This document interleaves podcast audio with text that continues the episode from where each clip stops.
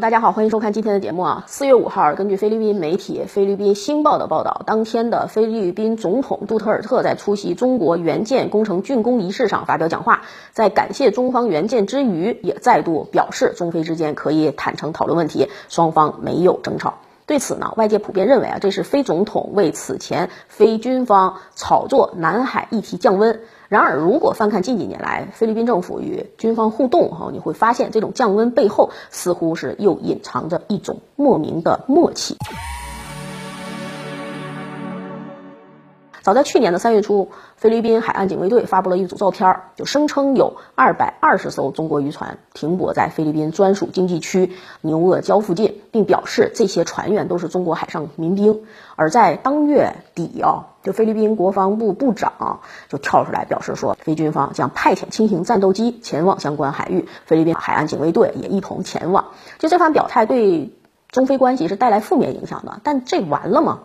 他没完，就此后，这个国防部长又多次在牛阿胶问题上大放厥词，包括通过社交媒体发表不当言论。此举呢，也令中菲两国在牛阿胶问题上是一度陷入了僵局的，并引发了我国的强烈不满。面对菲军方这种激烈的表态，充当老好人的杜特尔特他就站出来了。在同年的四月六日啊，杜特尔特表示希望中菲双方能够和平解决牛阿胶问题。不想因这个问题影响两国友好关系。随后呢，菲律宾总统发言人就在例行的记者会上再度重复了这个观点。这一幕几乎是跟这次的表态是如出一辙呀。但这种一唱一和，前面有拱火，后面有降温的这个默契配合，很难不会令人怀疑这是菲方有意为之了。就在这种情况下，对于这番杜特尔特再度降温，咱们是要画一个问号的，大大的问号的。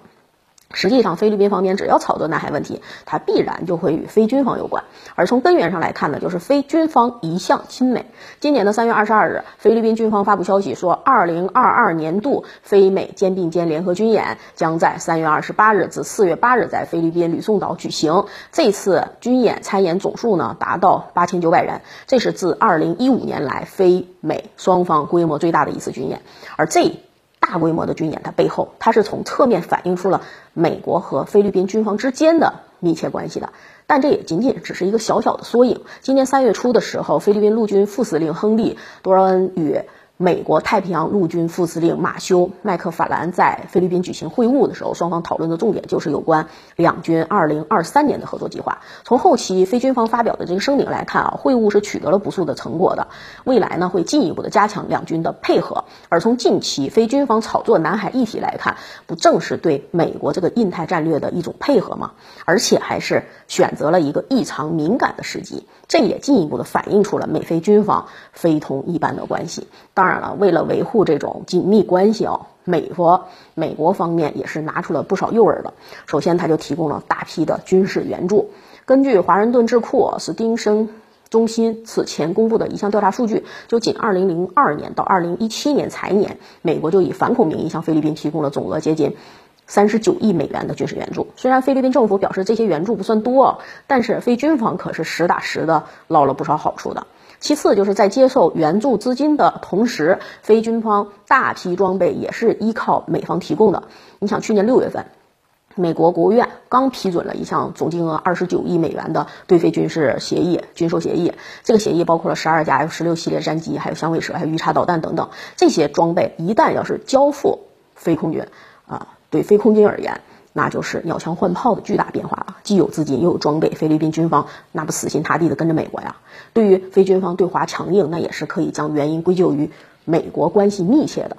而至于杜特尔特这种双面表态呢，完全是出于利益考量的。首先，你看，由于美国方面已经跟菲军方有了这种充分合作的基础了，你再加上菲政府对军方呢又没有强有力的这种掌控能力，这就直接导致了两国除了军事合作之外，在其他的领域合作并不密切。以新冠疫苗为例，早期呢，杜特尔特就曾经喊话说，希望美国能够给我提供一下疫苗，两千万剂新冠疫苗。那美方反应呢，并不积极，反倒是在跟中国求助之后，中国在去年二月底的时候就。向他提供了首批共六十万剂的新冠疫苗，这也就是菲律宾收到的第一批新冠疫苗。试想一下，如果杜特尔特跟军方同样对华强硬的话，那怎么换中国的疫苗啊？是吧？此外呢，作为地区小国，菲律宾他也没有能力、没有资本跟中国翻脸啊，就彻底的去倒向美国也不可能啊。在这种情况下，就只能采取当面一套、背后一套的策略。至于杜特尔特这番降温的言论，只能说是听其言观其行，不可不信，但也不可全信。